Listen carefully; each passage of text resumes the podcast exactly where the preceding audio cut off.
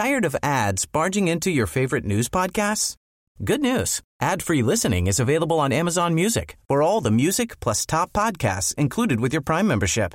Stay up to date on everything newsworthy by downloading the Amazon Music app for free or go to amazon.com slash news ad free.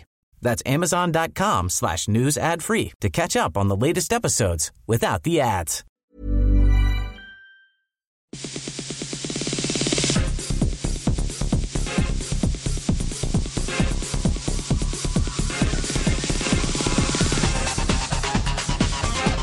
Hello and welcome to Extra Time, a web only program brought to you by RNZ Sport. I'm Matt Chatterton. On the show this week, there's more woes for the Warriors as coach Andrew McFadden stands almost half his side down for misconduct. New Zealand Rugby CEO Steve Tew talks Olympics. Kane Williamson's finally been confirmed as captain of the Black Caps, but why did it take so long? We meet the man behind Hayden Paddon's success on the World Rally stage, and Blyth Tait returns to Kentucky in the hope of reaching the Rio Olympics.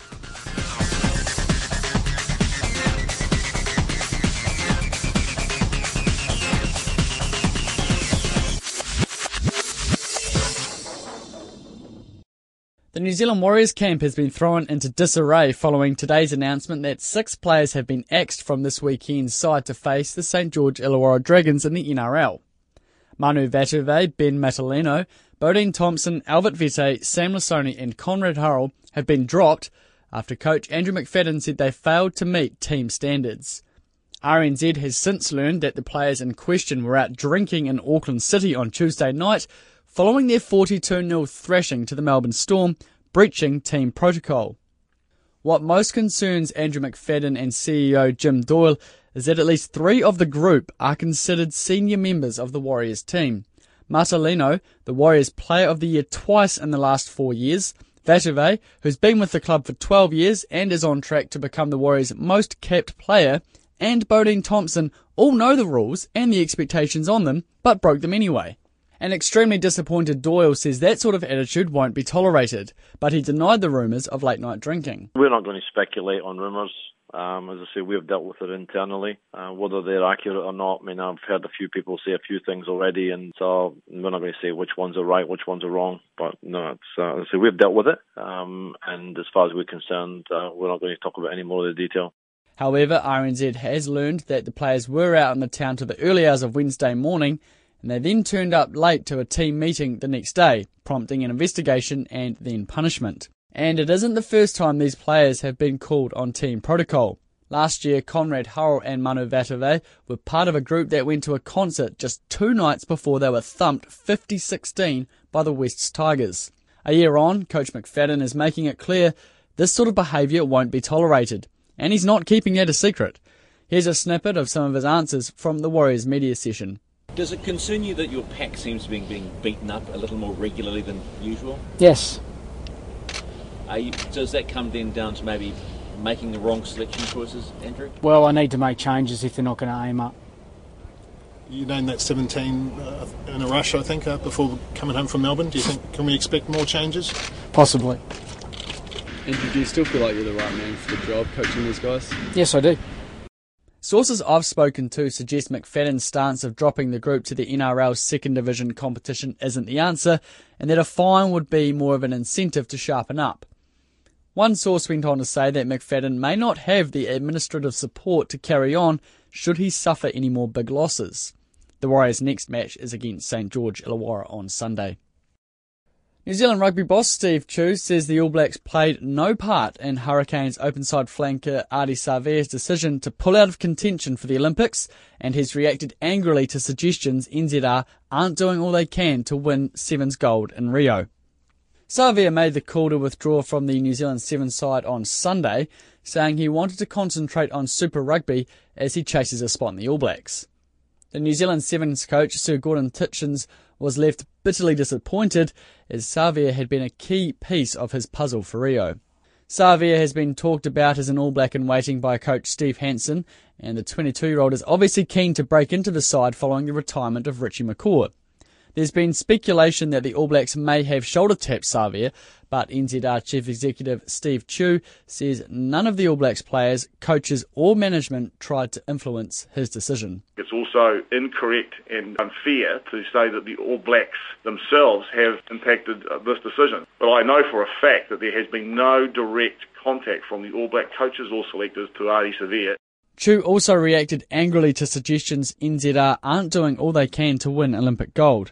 Apart from Sonny Bill Williams and Liam Messam, there are no All Blacks or high profile 15s players vying for a spot in Rio, and Savea's withdrawal prompted criticisms that NZR weren't taking the Olympics seriously. Tew says those claims are completely incorrect. We have absolutely emphasised uh, Rio. We have invested literally millions of dollars in both the men's and women's program, significantly more money than we've ever put anywhere near Sevens in the past. And if you look at the women's program, we now have a group of professional full-time athletes, which we would never have envisaged if we weren't going to the Olympics. Tew concedes it's disappointing more top 15s players haven't decided to play sevens at this year's Rio Olympics and says Savea's withdrawal is unfortunate. However, he believes there will be more All Blacks and Super Rugby stars keen to compete at the 2020 Games in Tokyo. I'll be very surprised if we don't have more interest in 2020 uh, once rugby players have seen rugby at the Olympics. I think there's still, a, I think there's still a, uh, an understanding gap, if you like, of what it means to be uh, at that event on that stage and for rugby to be part of it. It's Not as though these guys are not going to the Olympics because they've gone overseas and left us. They're, they're hmm. choosing to stay here and play for us. They've just chosen the 15s game first. So is it surprising? A little. Is it disappointing? Yep. Um, can we force players to play sevens? No, and we won't. You're listening to Extra Time, a web only podcast brought to you by RNZ Sport. New Zealand Cricket have finally confirmed that Kane Williamson will captain the Black Caps in all three formats of the game. The 25 year old has been a member of the Black Caps since 2010 and has already led the side in 36 one day and 2020 matches, including the recent 2020 World Cup in India last month. He's the 34th captain to skipper the New Zealand team in any full international format and is poised to become the country's 29th Test captain, dating back to Tom Lowry in 1930. Williamson was always expected to take over the captaincy reins from Brendon McCullum, but the two and a half months it took for the announcement to be made did take some by surprise. Black Caps coach Mike Hesson told me while it was always the plan, the right process still had to be taken.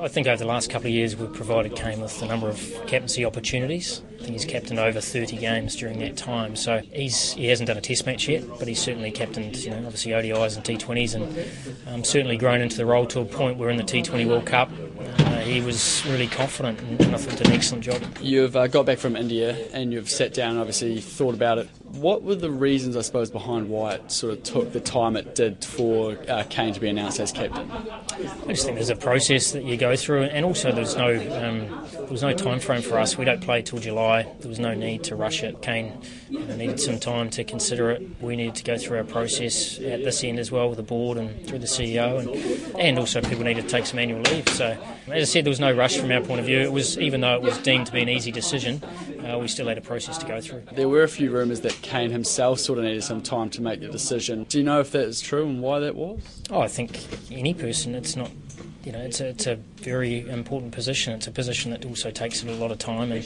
and can consume you. So it's something that he did need some time, as anyone would. For you, was there anyone else running for the captaincy other than Kane? Uh, it wasn't a, it certainly wasn't a debate. Um, as I said, it was a relatively easy decision to make, but as I said, there's always a process with these things. And uh, captaining over in India, how did he find that? Did, is that sort of where he got his real taste for the captaincy role? Well, it's the first time that he was able to do it without feeling he was in a caretaker role, and I think out of respect to Brendon, previously, you know, Kane was looking after the team and developing, whereas this time it was his team, and as I said, I think he did an excellent job. Did you have to sort of sit down with him yourself and talk to him about the opportunity as being captain and sort of convince him that it would be a good role for him? No, it's not something you, you convince. It's just something that over time, you know, we have many discussions. It's not a one meeting. Do you want to do it? No, you don't. It's a matter of yeah, it's just a, a process. And Kane at the end of the T20 World Cup was, you know, was really enjoying the role, and uh, we were certainly, certainly very pleased with the job he was doing, and he certainly had the respect of all the players. You mentioned earlier that Kane is quite, you know, a private person. Do you think he'll be able to handle that side of the job? You know, all the media expectations expectation that will be put on him? Well, I think a lot of that will need to be shared. I think it's something that, as I said, we've got a lot of senior players now that are all ready to offer. It's a, a full encompassing role, but um, there's certainly ways we can help that. Moving forward, what sort of direction do you see Kane taking this side in compared to what Brendon has done for so many years? I think it's just a continuation, really. I think it's a you know our side's evolved over time in terms of the style that we want to play, the style that we think gives us the most chance of success, and Kane's certainly been a big part of that throughout, as have other players. So it's more a continuation of that rather than necessarily changing direction. Yeah, he is obviously quite young, only 25. You didn't think maybe give him a few more years just uh, in the side itself rather than giving him the captaincy role at all? I don't necessarily think it's an age thing. I think it's an experience thing, and, and, it's what he offers to the table. I think he's got a lot to offer the role. I think he's going to be an excellent captain. Black Caps coach Mike Hesson. Hayden Paddon may be the man behind the wheel, but now let's meet the man beside the driver, Paddon's co-driver and navigator John Kennard from Blenheim. While Paddon made New Zealand WRC history with his breakthrough victory at Argentina, the 56 year old also set a record as both the oldest winner as a co driver and the oldest to win a leg of the WRC at all. Kennard told me that it's been a whirlwind few days since winning in Argentina. It's just mind blowing. You, you can't believe the amount of messages that we've had from, from everywhere, from around the world, from around New Zealand. It just yeah, and from people who you thought had no interest in motorsport whatsoever. So that's one of the fantastic things about it that we're actually generating interest from people who are fans of other sports, but they love what we're doing.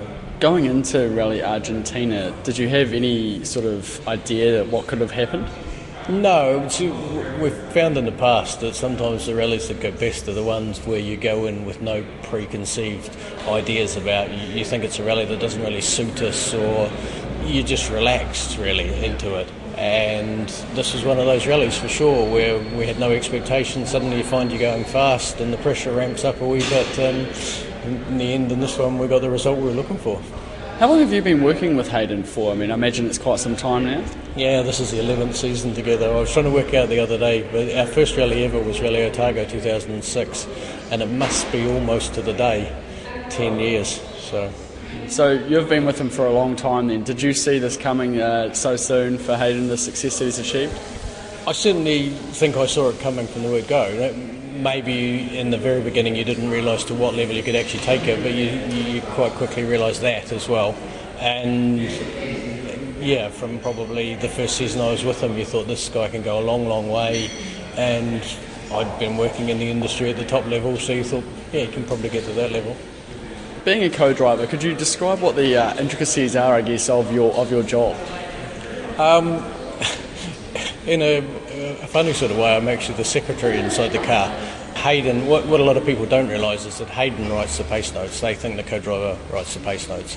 Hayden, when we do reconnaissance, describes to me what the road is in a shorthand language and I write them down, and then I just have to read them back at exactly the right time. And it, it, it's a language all of our own. All the drivers have it, but they have it slightly different. From outside, it probably doesn't mean much, but it all means something to us. And then Hayden's head actually recreates a video. You're reading notes with your head down, reading notes like that. How do you not get sick at that sort of speed? Um, for many years, I've take, taken things to make sure I didn't get sick, but now that we've got to this level, things happen so quickly inside the car that you have absolutely no opportunity to think, oh, I'm feeling sick, and the mental side of it there then is gone. And I, I, I think travel sickness generally is, is as much in your head as it is in your body. So I don't get the chance to think, really.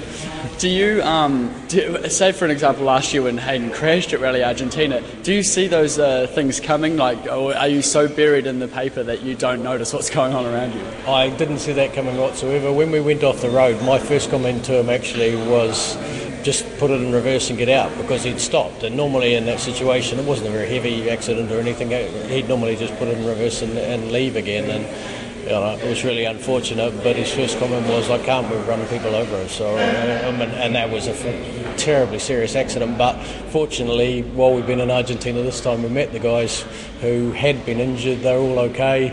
They back out watching the rally and they still love it. So, what was that experience like? I suppose getting to meet back up with the people because it was, as you say, a very serious accident and could have gone probably a little more horribly wrong. Um, was it nice to sort of see that you know they were doing okay this year round? Yeah, and I mean the, the people, the, the, the crowds in Argentina generally are passionate about about the sport, and the guys that we met were just they they were loving the fact that they were back out there watching. You know, it hasn't stopped them.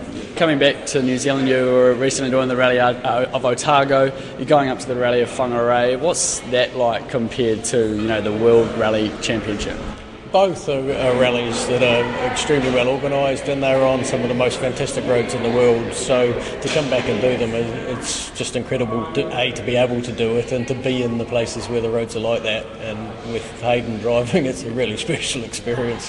Finally, um, obviously Hayden became the first uh, Kiwi to win on the WRC, but you've uh, actually achieved an accomplishment yourself. You're the oldest co-driver to win on the WRC. What's that like uh, what, to have that title next your name? Oh yeah, I mean to, to, be at my age still competing at this sort of level is fantastic. There's not so many sports where you, you can do it, and it's a little bit different from lawn bowls, so it's fantastic. And you get to go all around the world too. Yeah, you do.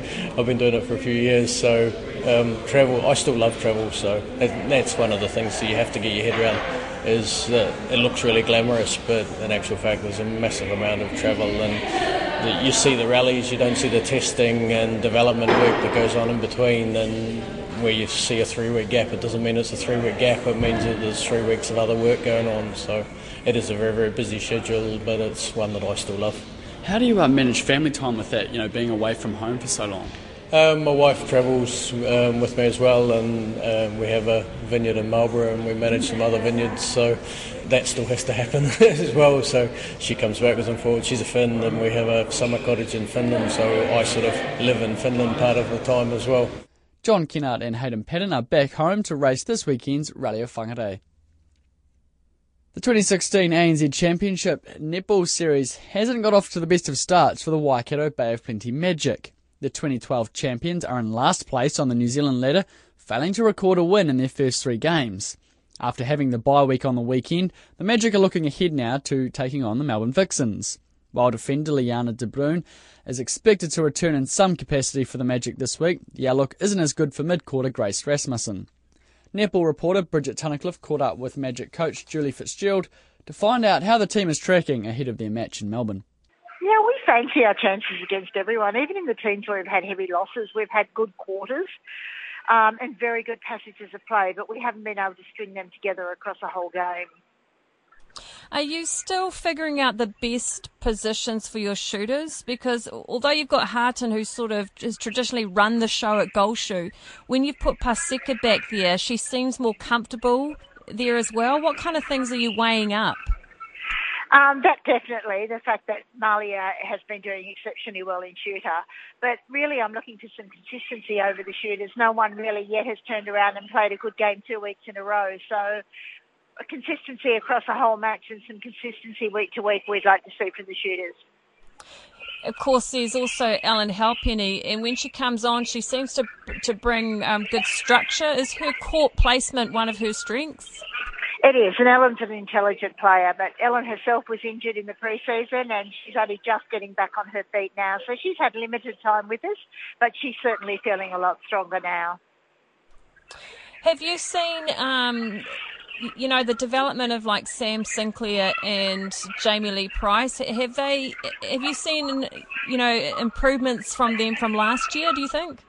Yes, certainly, and particularly Sam Sinclair and Christiana Manua. I think she's such a mature player on court. People forget that she's only 18, 19, or she's 19 years of age, and I think she too has improved remarkably. Traditionally, the games between the Australian sides have been pretty tight, but this year it appears the Firebirds and Swifts are streets ahead of everyone else. Um, how can they be stopped? Because they're looking a bit scary at the moment. they are, and particularly the Swifts. I think the Swifts are in excellent form. The Firebirds are managing to do enough to win games, but probably haven't. I think Rose would probably agree they haven't hit their full straps yet, so that's a scary prospect. But they are certainly well out in front of the competition in terms of standard at the moment. Conversely, you could say the New Zealand teams, it's pretty tight. I mean, we had the Tactix upset the Mystics the other night. We've had a lot of close games in New Zealand. Um, does that um, bode well? Is, is it great to have those tight games in New Zealand to help prepare you? Oh, definitely. I think the New Zealand conference is really exciting this year, and it's great to see the depth of talent spread pretty evenly across the teams and everyone being able to have a really good tussle. I think for the competition as a whole, that's a really good thing. You don't want two front runners. You want your competition as even as possible. And um, the rules, the rule changes so far. Are you pretty um, pretty comfortable with how they're being implemented? Are the players understanding the the umpiring calls? Yes, certainly in New Zealand we've had no worries at all. I think we've spent a lot of time with the umpires prior to the season starting, and they've been very open to any discussions that we've wanted to have throughout the season. So I don't think we have any issues at all with the new rules. Do you, as a coach, miss the te- those tactical timeouts, or do, or do you think it's time to move on and it's a good thing? I think it's time to move on, and I think it's important that you now don't have one leader on court; that you need several leaders on court who can pick up the reins when before you might have called a timeout. I think it's really improved the standard of the game. The Waikato Bay of Plenty Magic coach Julie Fitzgerald talking to RNZ netball reporter Bridget Tunnicliffe. 16 years after last competing at and winning the prestigious Kentucky equestrian event, New Zealander Blyth Tait is back as part of his campaign to qualify for the Rio Olympics. Tait won the Kentucky event in 2000 aboard Welton Envoy and will compete this year on Xanthus 3. He last competed at the Olympics in Athens in 2004 and then came out of retirement to try and qualify for the 2012 London Games.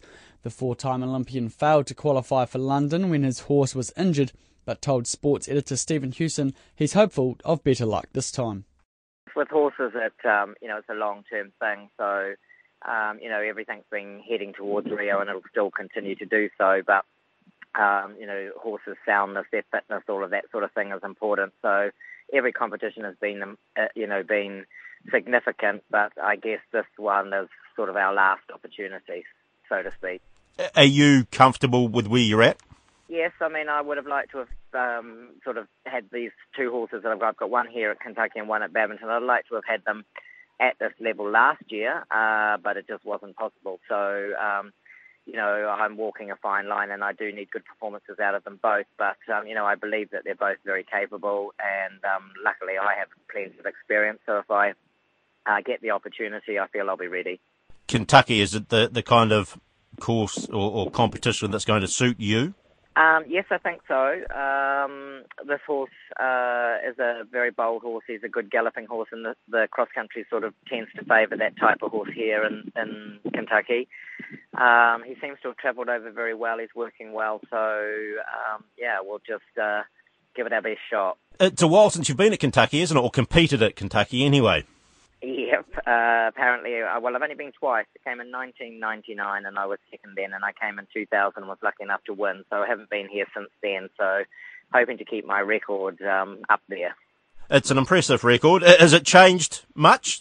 There's been a lot of development in the site itself. There's a lot more uh, buildings and um, so on and so forth, which I don't I don't know that it seems a little crowded to me, but um, the facilities are outstanding. Uh, the cross country looks very similar. It still looks exactly as I remember it. Are you thinking much about Rio? Um, yeah, always got an eye on Rio, but um, you know, got to stay focused on the moment this weekend um, and just prepare as best you can, perform as best you can. Um, you know, obviously we'll know much more after this weekend as to whether Rio is um, a realistic goal or, or not. But I mean, I think I think whatever happens this weekend, uh, you know, we're all still in the shake-up um, uh, based on you know the performances and the development that we've achieved up to this point. Uh, but as I say, if I had another 12 months up my sleeve, I'd be more confident. But uh, anyhow, we've found ourselves here in Kentucky, so um, yeah, we'll just see how things go. Blyth Tait talking to sports editor Stephen Hewson.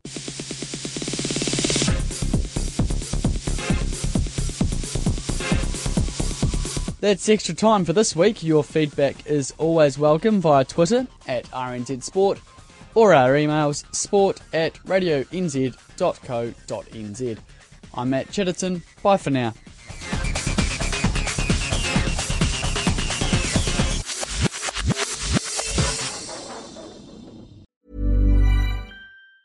Tired of ads barging into your favorite news podcasts?